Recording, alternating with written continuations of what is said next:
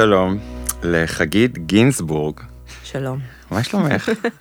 אני מאוד גאה בך שביטאת את השם משפחה שלי, נכון? ראית, קצת התרגשתי, אבל בסוף אמרתי אותו כמו שצריך. יש לי נוכחות מלחיצה, אני שומעת את זה. ממש לא. כן, לא, אני מלחיצה. אני לא רוצה להחזב אותך, זה כזה. בצדק, תמשיך ככה. אז מי שלא מכיר את האושייה, חגית היא סטנדאפיסטית ועיתונאית, ובאנו לדבר קצת על הורות משותפת היום. כן. מה את אומרת? זה מלחיץ לדבר על זה. מי שיעשה עלייך גוגל, וזה מה שאני עשיתי, שנייה אחרי שקבעתי איתי פגישה, אז עשיתי גוגל, כן. יראה את הקטעים הקוראים הורסים שלך, על זוגיות, ואיזה מאתגר זה, ואיך זה להיות רווקה בתל אביב. כן. מה הסרט? מה, להיות רווקה בתל אביב? רגע, אני אקח שלוק מהקפה. תקחי. כן, להיות רווקה בכלל. קודם כל, אני לא רווקה בתל אביב כבר 7 שנים, עזבתי את תל אביב לטובת גבעתיים, העיר של הרווקות עוברות כדי למות, ולפני 2 עברתי לרמת גן, אז אני הולכת, כאילו בוא נגיד שעוד 5 שנים מדבר, אני כנראה בקריית אונו, בתח תקווה או משהו, למרות שלפי החוזה של ההורות המשותפת, אני לא יכולה לעבור. את לא יכולה. תראה, אני לא מהרווקות האלה שאתה יודע, כל הזמן יצאו לדייטים וטינדר ואוקיי קיופיד וזה, ממש ממש ממש לא. הייתי מאוד מאוד עסוקה בקריירה שלי או בקריירות שלי, ואיכשהו גם תמיד האמנתי שאין לי מזל באהבה, אז אני חושבת שאנחנו נורא מייצרים את המציאות שאנחנו חיים בה. וואו, הנחה לא פשוטה. הנחה קשה, כן, אני משתחררת ממנה בשנים האחרונות. אבל כן, איכשהו נפלתי על הרבה דושבגז, הטעם שלי בגברים הוא מאוד אקסקלוסיבי, זה בעיקר אומנים מתוסבכים וסוציופטיים. כן. אז היו לי כל מיני מערכות יחסים שקשלו, ואיכשהו את פשוט יום אחד מתעוררת בת 35, ואת מרגישה כאילו כל החברות שלך הלכו ועשו ילדים, ואת בכלל היית באיזה פרק של האנטומיה של גריי, וסיימת אותו וכולם מחולקים לזוגות, ואת עדיין לבד. אבל אני מהרווקות האלה שמאוד מחבקות את הרווקות שלהן, זאת אומרת, אני לא חיה באיזו תחושה שאני אתה יודע, חדר המתנה שיבוא הפין הקדוש ויברך אותי מתחת לחופה, ממש לא, אני עפה על החיים שלי, וכאילו, זה כזה state of mind, שפשוט עשיתי ממנו קריירה גם על הדרך מהרווקות. זה הרבה יותר מעניין מלהיות אימא נשואה לאיזה גבר סטרייט משעמם, שיושב על הספה ומגרבץ, ואז אספר בדיחות על זה על הבמה. יש לי כאילו חיים הרבה יותר מעניינים. איזה כיף. כיף, כן. לפרקים. ומתי את מחליטה שאת רוצה להתקדם עם ההורות? אני אגיד לך מה, זה היה תהליך מורכב ומסועף. זאת אומרת, עד לפני 2 אני לא הרגשתי מוכנה להיות אימא. זאת אומרת, זה כל הזמן היה in the back of my mind, כי אני אישה שחיה בעולם מודרני, ושומעת כל הזמן איך השעון חול הזה של הביציות שלי הולך ומתקתק, וכל הזמן היה לי איזה מין תחושה כזאת של, אוקיי, אני צריך לעשות עם זה משהו, אבל הרגשתי מאוד מאוד לא מוכנה.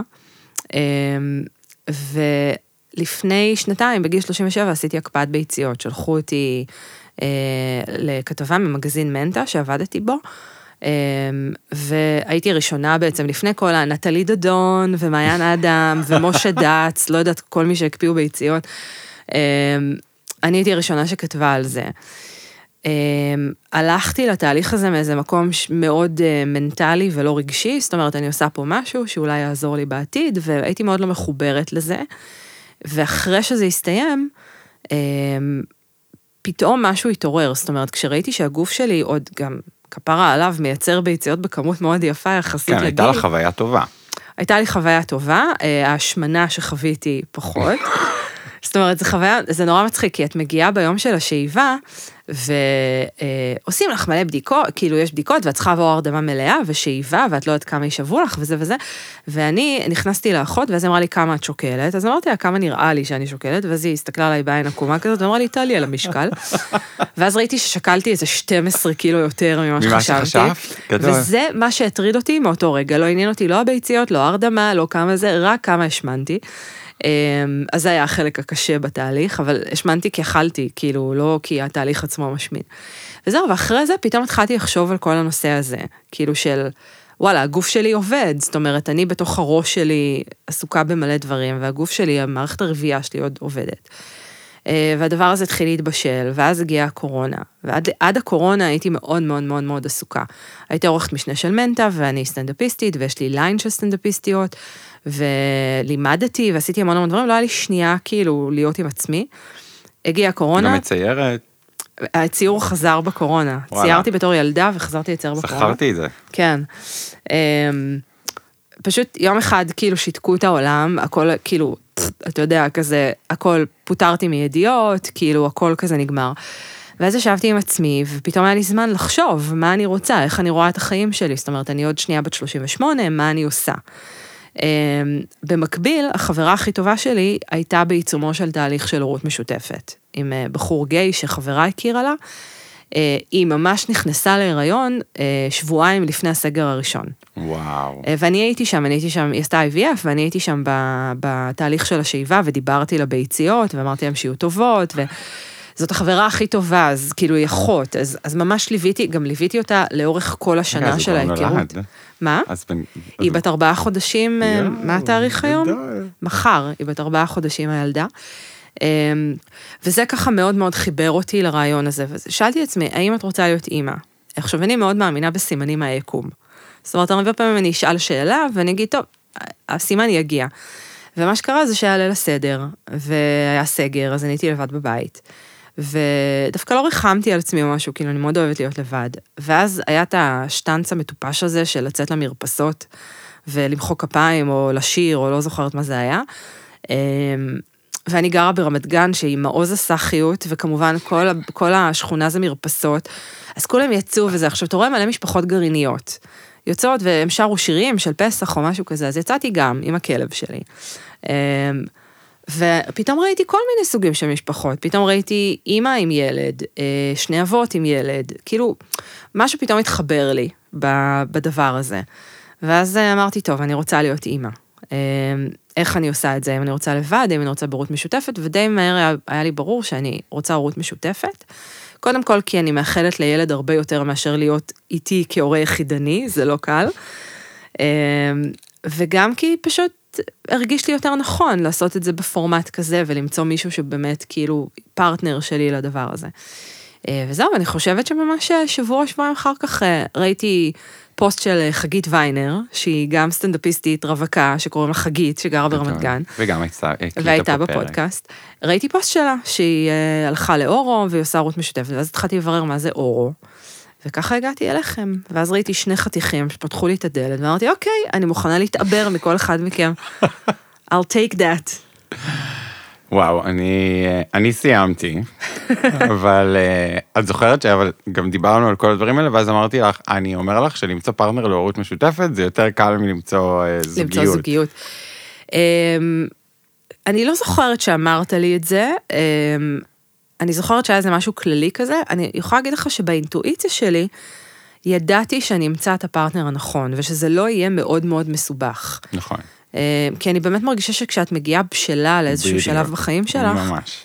אז פשוט הבן אדם הנכון מגיע, כאילו זה כמו שמחפשת מדריך רוחני, מורה לחיים, כל דבר אחר, או שיטה מסוימת לעשות משהו מסוים.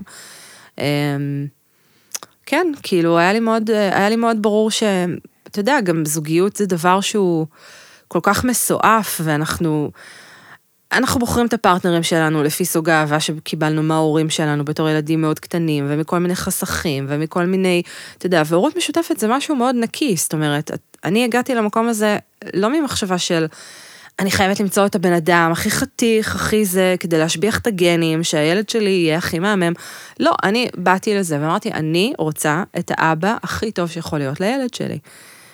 אז כן, זה יותר קל, כי לא מעורבים בזה כל מיני, האם אני נמשכת אליו, לא נמשכת אליו, איך הוא נראה, איך הוא מתנהל, לא אכפת לי, כאילו רק איזה בן אדם הוא, ואיזה אבא אני חושבת שהוא יהיה, וכמובן, הכי חשוב, כמה כסף יש לו. שזה כמובן האלמנט המשמעותי ביותר. עם כמה גברים נפגשת באורו? חשבתי שאתה הכי שאל אותי עם כמה גברים שכבת, כאילו זה, שכחתי לרגע באיזה פודקאסט אנחנו.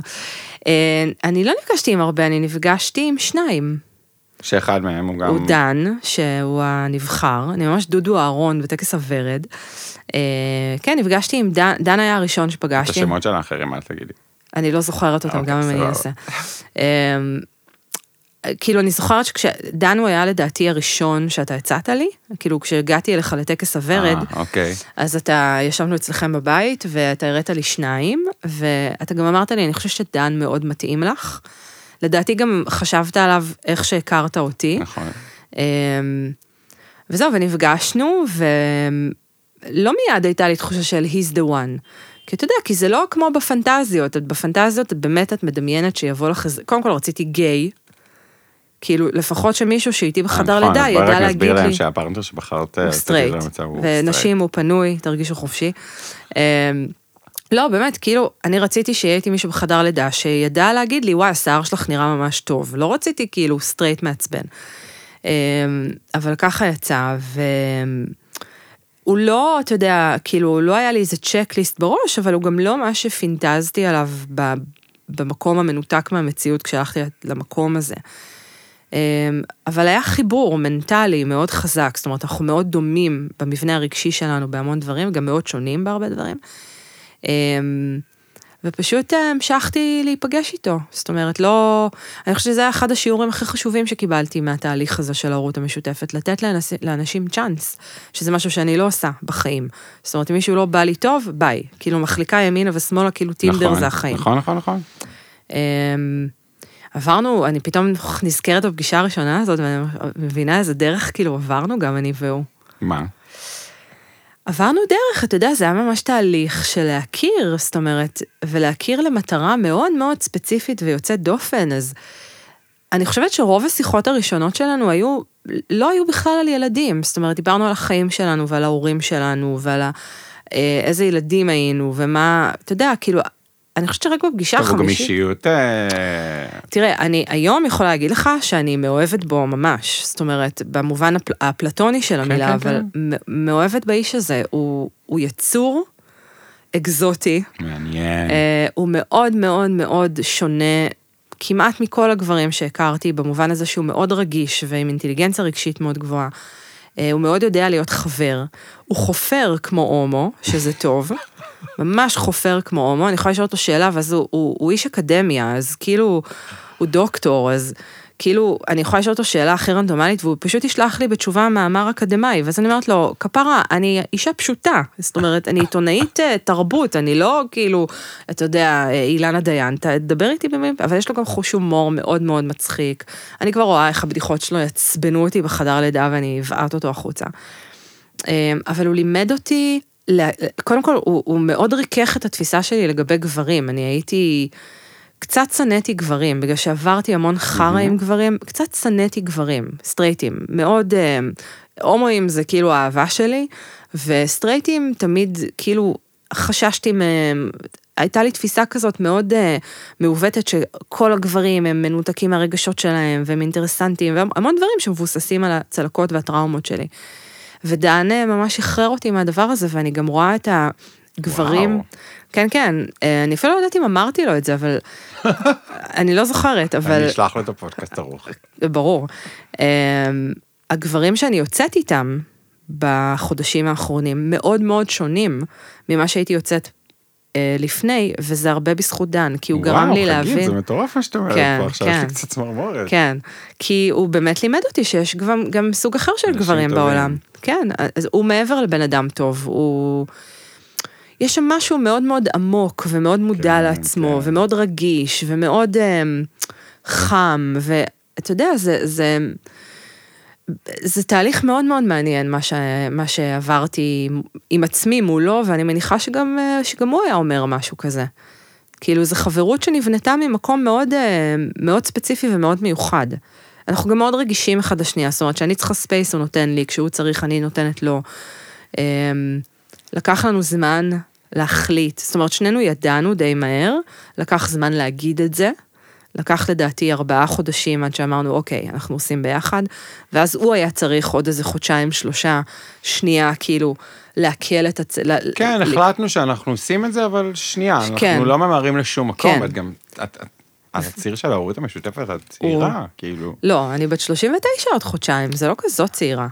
נכון שזה לא 44. נכנסת לזה 39, אבל... זה היה מדהים. כן, נכון, אבל זה מצחיק, כי כאילו, כשקיבלנו את ההחלטה, אני כבר הייתי, אני מאוד אימפולסיבית, אני אדם מאוד אימפולסיבי, אני לא יודעת להיות עם החלטות, אני לא יודעת שנייה להקל דברים.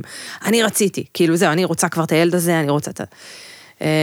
והוא היה צריך, כאילו, וזה לימד אותי גם לשחרר, אני כבר, בראש שלי כבר הייתי טוב, אני אעיף אותו, אני אחפש משהו אחר, אני נשמתי, כי אתה יודע, כשאתה פוגש את הבן אדם שאתה רוצה לעשות איתו ילד, אז אתה נותן לו את מה שהוא צריך, כי זה גם...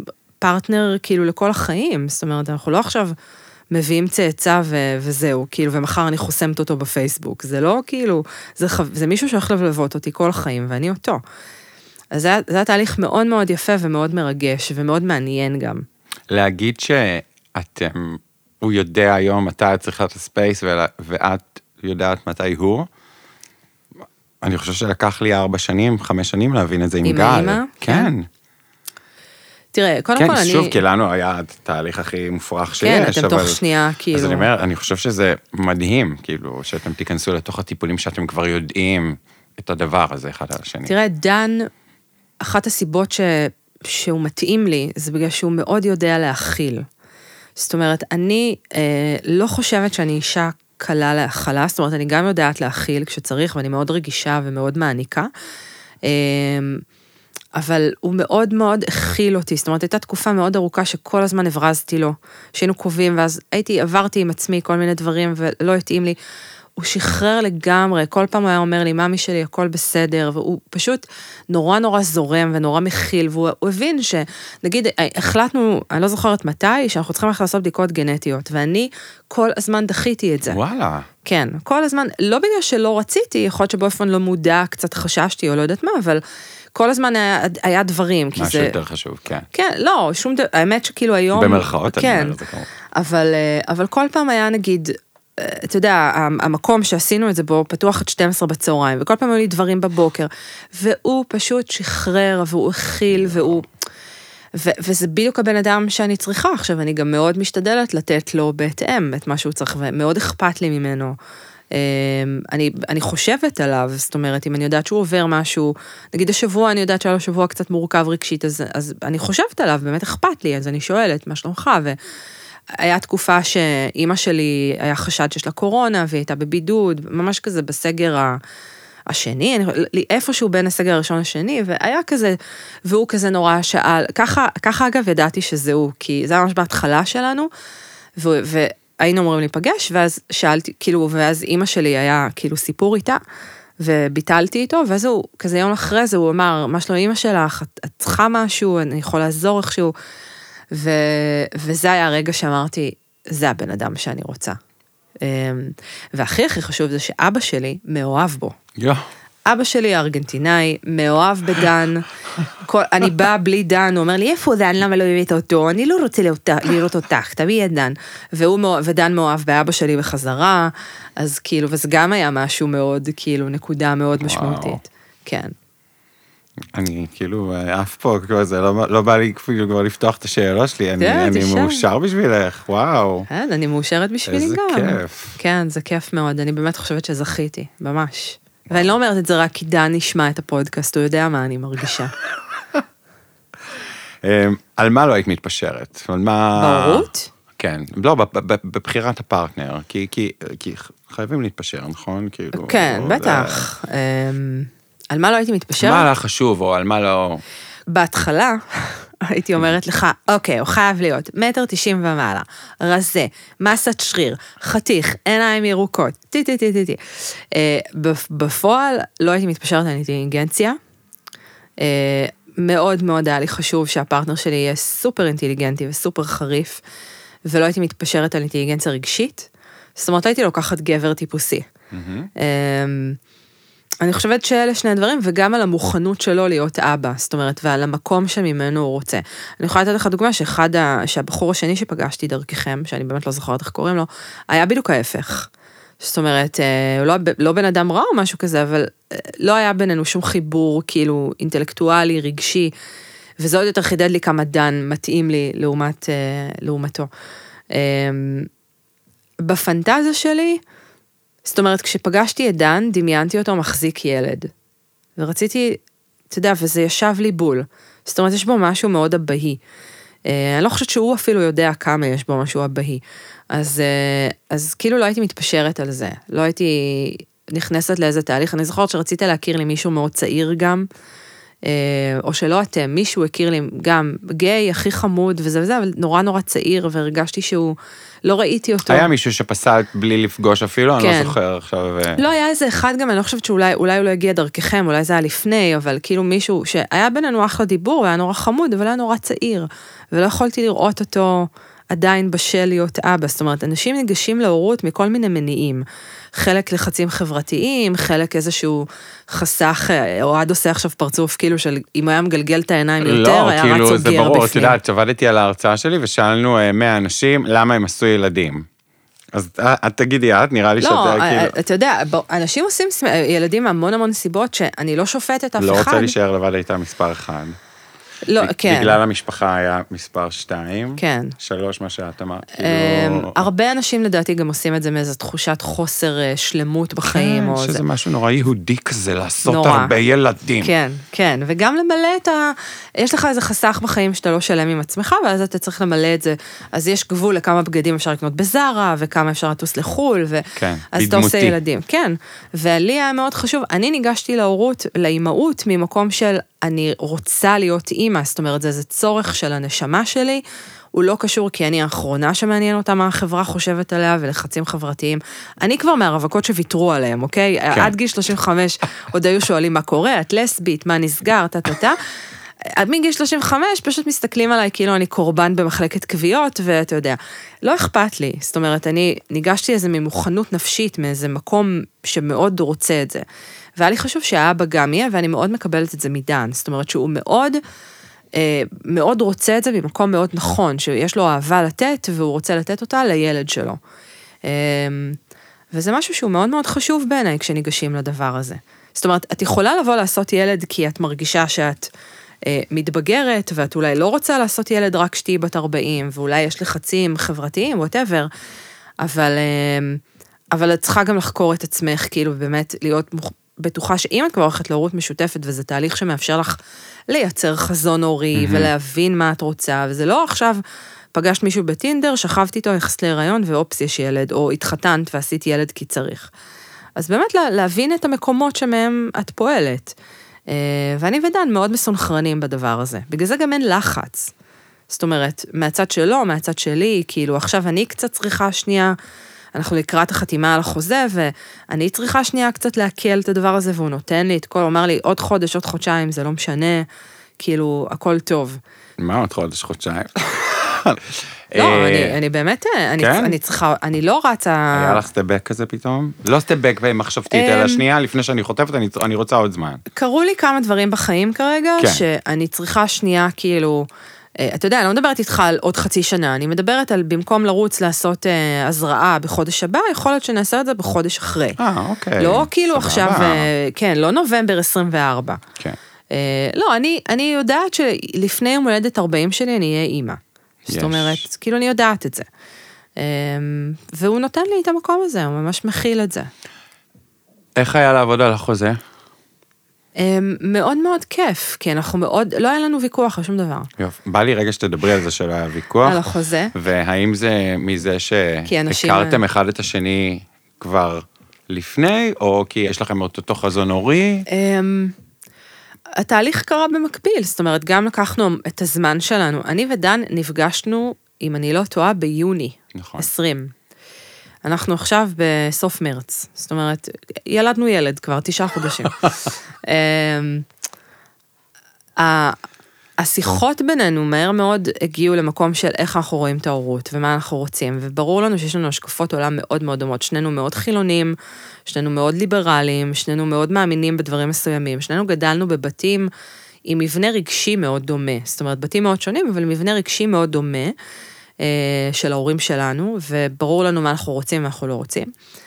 אז התחלנו כבר כזה, קיבלתי חוזים מחברים שעשו הורות משותפת, ודן, הכפרה עליו, יש איזה ספר שכתבו על הורות משותפת, אז הוא הלך וקנה 2 עותקים לשנינו, וישבנו, הוא מאוד אוהב להקריא, מאוד צחקתי עליו שהיה לו בצקת בגרון, בגלל שהוא הקריא, מאוד אוהב להקריא, אז הוא ישב והקריא לי את כל החוזים וזה, וכאילו, אז כבר ידענו פחות או יותר על מה אנחנו נכנסים, וכשהגענו לסדנת הסכמות, אז כבר ידענו הכל, זאת אומרת, היה לנו ברור הכל, וגם על שום דבר לא היה לנו מחלוקת, אני אגיד לך מעבר לזה, זה משהו שעירית, הפסיכולוגית, מאוד מאוד, מאוד התרגשה ממנו, כי אני, כל הצוות בכלל, את יודעת, אנחנו מדהימים, ברור. אתם אנחנו מצטיינים, ברור. כן, זה ייכנס כזה ל... Hall of Fame. What a match. כן, כן, חד משמעית, אתם לגמרי חתונה מבט ראשון. אני ודן החלטנו ש... אני מקווה שהוא לא יחס עליי שאני פותחת, אין לי פילטרים, אני פותחת הכל. לא דיברתי איתך? לא, אני לא חושבת שהוא יודע, לא, אמרתי לו שאני באה, לא זוכרת. אני ודן סיכמנו שאם תהיה בעיה להיכנס להיריון בגלל ביציות שלי או הזרע שלו ונצטרך תרומת ביצית או תרומת זרע, אנחנו עדיין נעשה ילד ביחד. וזה עירית כאילו בדרכה, היא התרגשה, זאת אומרת שהיא מצמצה פעמיים, אבל היא התרגשה. וכאילו כן, זה הייתה, היה לנו מאוד ברור ש... תראה, אני אגיד לך מעבר לזה, אני בחודש וחצי האחרונים... סוג שלי מישהו, זאת אומרת, אני לא בסגיות, אבל יש מישהו, והוא כבר השני שיש לי בתהליך הזה, כאילו גם יצאתי עם מישהו, גם לפני כמה חודשים. וואו, breaking news. לא, לא, לא, לא, זה לא זוגיות, זה לא, זה לא, זה מורכב, אבל לא משנה. נעים לך עם מישהו? כן, כאילו, קצת מאוהבת, קצת זה, לא משנה. השורה התחתונה היא ששניהם שאלו אותי, שני הבחורים שאלו אותי, מה, אבל כאילו, אם אני ואת נהיה ביחד, את עדיין תעשי ילד עם הפרטנר שלך? חד משמעית, כן. זאת אומרת, לא משנה מי ייכנס לחיים שלי עכשיו, גם אהבת חיי. האבא של הילד שלי זה דן. כאילו, ויש מצב שהוא גם יהיה האבא של כל הילדים שיהיו לי. לא שאני עכשיו גואל רצון פותחת פה איזה קאט, אבל אם יהיה עוד ילד, יש מצב שזה גם יהיה עם דן. זאת אומרת, הוא האבא של הילד. אז זה לא, גם, באמת אם אני אכיר עכשיו את אהבת חיי, ואפילו אם אני אתחתן, בוא, לא, כנראה לא, אבל גם זה יקרה, דן הוא אבא של הילד.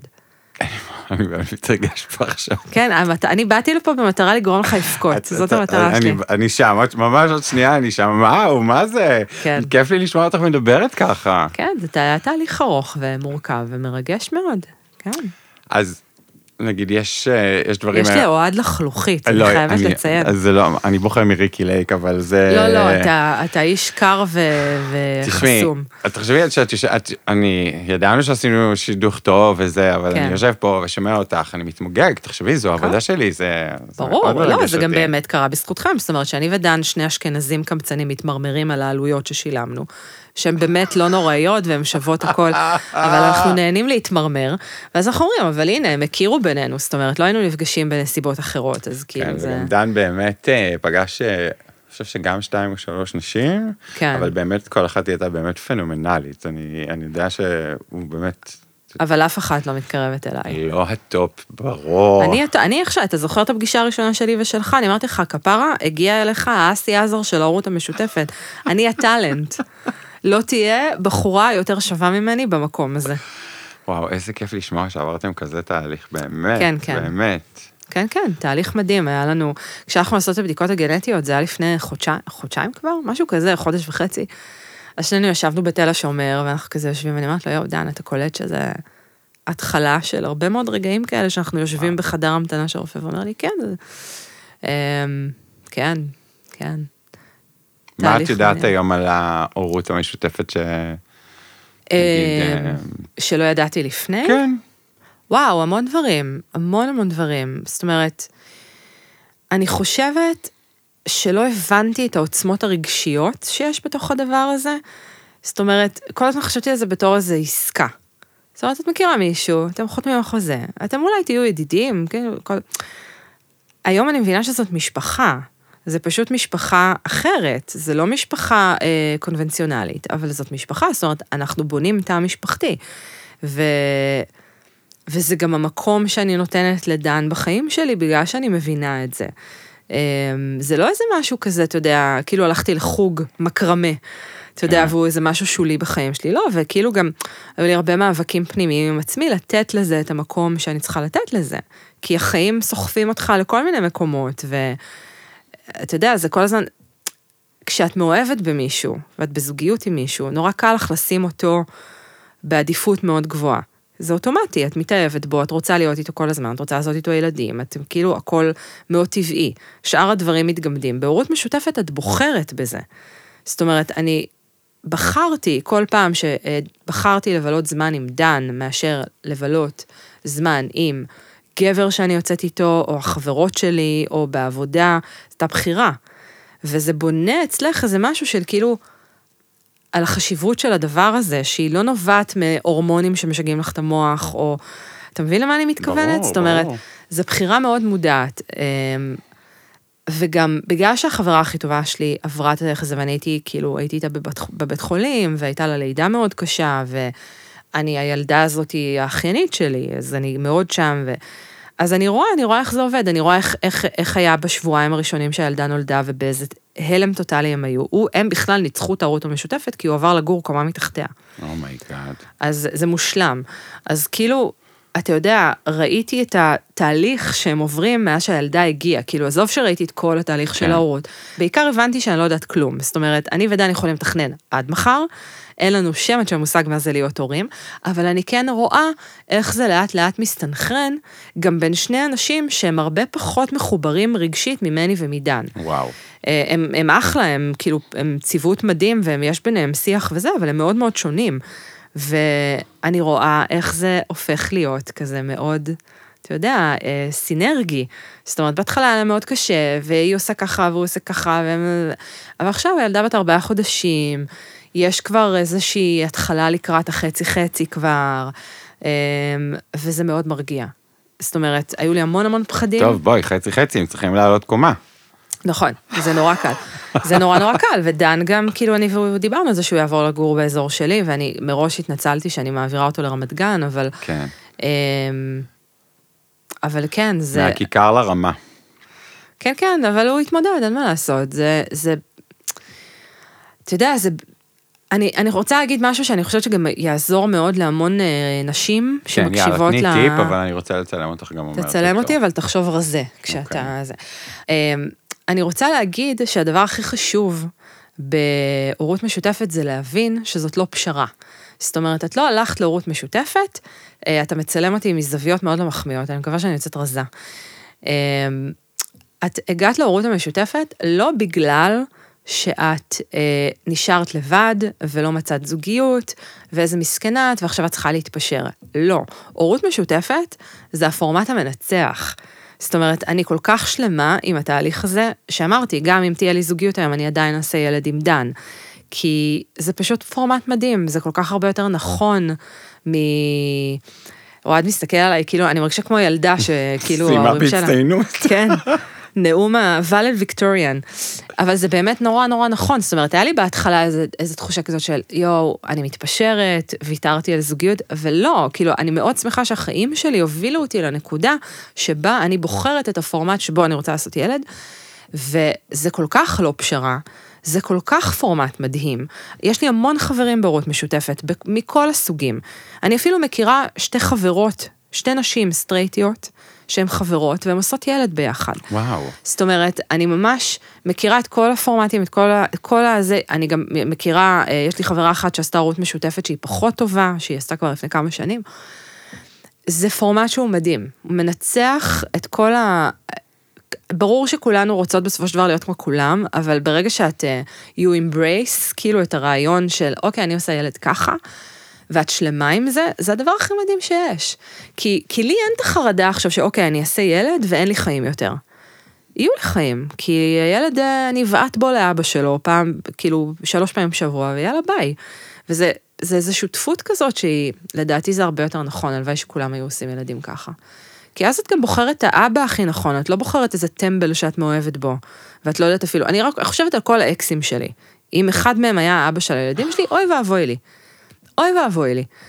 אז כאילו יש בזה משהו מאוד מאוד מושכל, זאת אומרת, זה השורה התחתונה, אני יודעת שאני חופרת, אבל השעה... אם זה היה פוסט, זה היה עכשיו חייב להיות ממומן, כאילו, זה היה פוסט ממומן. אין בעיה, תמורת סכום נאה של 5 ספרות, אני אכתוב גם פוסט. אבל זה באמת באמת, כאילו כל רווקה שיושבת עם עצמה, וזה לא משנה אם היא בת 30, והיא כבר מוכנה להיות אימא, או אם היא בת 40, זה לא משנה. את רוצה להיות אימא ואת לא בזוגיות ולא בא לך לחכות, אל תחשבי שההורות משותפת זאת פשרה, ממש ממש לא. זה כמו להיות, לנסוע נגיד על מזדה, כמו כולם, כי כולם נוסעים על מזדה, או ללכת לרולס רויס. כאילו, תבחרי ברולס רויס, למה את צריכה לבחור? כאילו, אם המזדה כבר חונה בחניון שלך, זאת אומרת, הטמבל הזה שאת חיה איתו, האפס החסר תועלת, חיה איתו, והוא רוצה לעשות לך ילד, סבבה. אבל אם את לא בזוגיות, רוצה להיות אימא, אל תחשבי שהורות משותפת זה פשרה, כי זה באמת לא. כאילו, ואני לא אומרת את זה כי זה אוטוסוגסטיה, אני עברתי המון המון דברים בתהליך הזה, עד שהגעתי למקום הזה שאני באמת שלמה עם זה. ואני שלמה עם זה, כאילו, ברור לי שהחיים הובילו אותי לנקודה הזאת. יום, ממוש, אני... נפעם. אני נפעם. לא, באמת, אני, כיף לי. אני הולך לישון. היום אני הולך לסוף שבוע שלי. כי אתם באמת עושים פה משהו שהוא... מבסוט לגמרי. אורו עושים משהו שהוא מאוד מאוד עוזר להמון המון אנשים. אני שלחתי לפה המון המון חברות, וגם כמה חברים הומואים. כי כאילו זה באמת נורא נורא חשוב. זאת אומרת, אנשים הרבה פעמים... אני אדבר על נשים בעיקר, כי זה יותר רלוונטי לנשים. נשים מגיעות הרבה פעמים למצב שבו הן מפסידות את החלון הזדמנויות שלהן להיות אימא, כי אין מה לעשות, אנחנו יצורים ביולוגיים מטופשים, ויש שעון ביולוגי, יש כאלה שיכולות להיכנס להיריון בגיל 45, יש את הניסים האלה, רובן לא, והרבה נשים יושבות ומחכות שיגיע הדבר שהוא קונבנציונלי, כי הן לא רוצות, לא מוכנות לפתוח את הראש או את המחשבה לעוד אפשרויות. יש לי המון המון חברות שעברו את גיל 40, ורק אחרי זה אמרו, אוקיי, אני רוצה להיות אימא. רובן הולכות לעשות הורות יחידנית, כי כאילו, כשאת בת 42-43 זה קצת יותר מורכב לחפש פרטנר, נכון. תהליך שוקח זמן. והן לא מצליחות, הן לא מצליחות, וזה שנים של טיפולים, ורובן לא הקפיאו ביציות, למרות שאמרתי להן להקפיא ביציות. אז לא לפחד, זאת אומרת, השורה התחתונה היא שבסוף יהיה ילד, כאילו, יהיה ילד ויהיה לו גם אמא וגם אבא, או שני אבות, כאילו, וזה מהמם. זה מה שחשוב, את רוצה להיות אימא, תהי אימא, כאילו, כל השאר גם יבוא מעצמו. כל כך הרבה דברים באו לחיים שלי, מאז שקיבלתי את ההחלטה על ההורות המשותפת, שלא קשורים בכלל להורות המשותפת. באמת, זה פותח משהו. באמת, הילד עוד לא קיים, והוא כבר הביא לי מזל. כל ילד והברכה שלו. חכי. אמן, רק שיבוא, ושהכי הכי חשוב שלא יהיה מכוער. נכון, הכי חשוב בעולם. אם הוא יוצא מכוער, קודם כל אם הוא יוצא בן, אני זורקת אותו, הוא צריך להיות בת. דן, אם אתה שומע את זה, תגיד לזירונים שלך. תכוון. הוא יודע שאני רוצה בת, וברור שיהיה לי בן. דיברנו על זה שזה מה שקרה לי. ואז יצאה בת, שהיא הכי לא בת. כן, היא טומבוי? כן. טוב, נו, יש לה שני אבות. כן, ועוד אח שהוא מאוד רגוע. בסדר. לך תדע לאן זה יוביל בסוף. יכולה להיות מה שבא לה.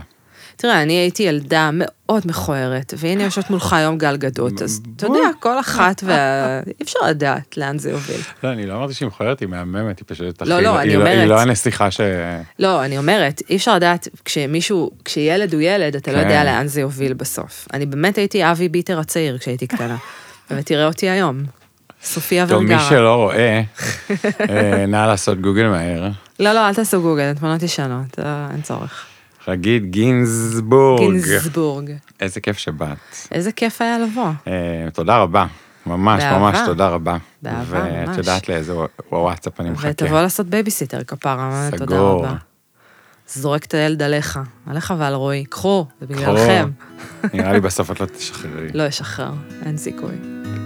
שיהיה אחלה סוף שבוע. אחלה סופה, שאני הולך לעשות שנץ, כי עוד אין לי ילדים. ביי, תודה. ביי ביי.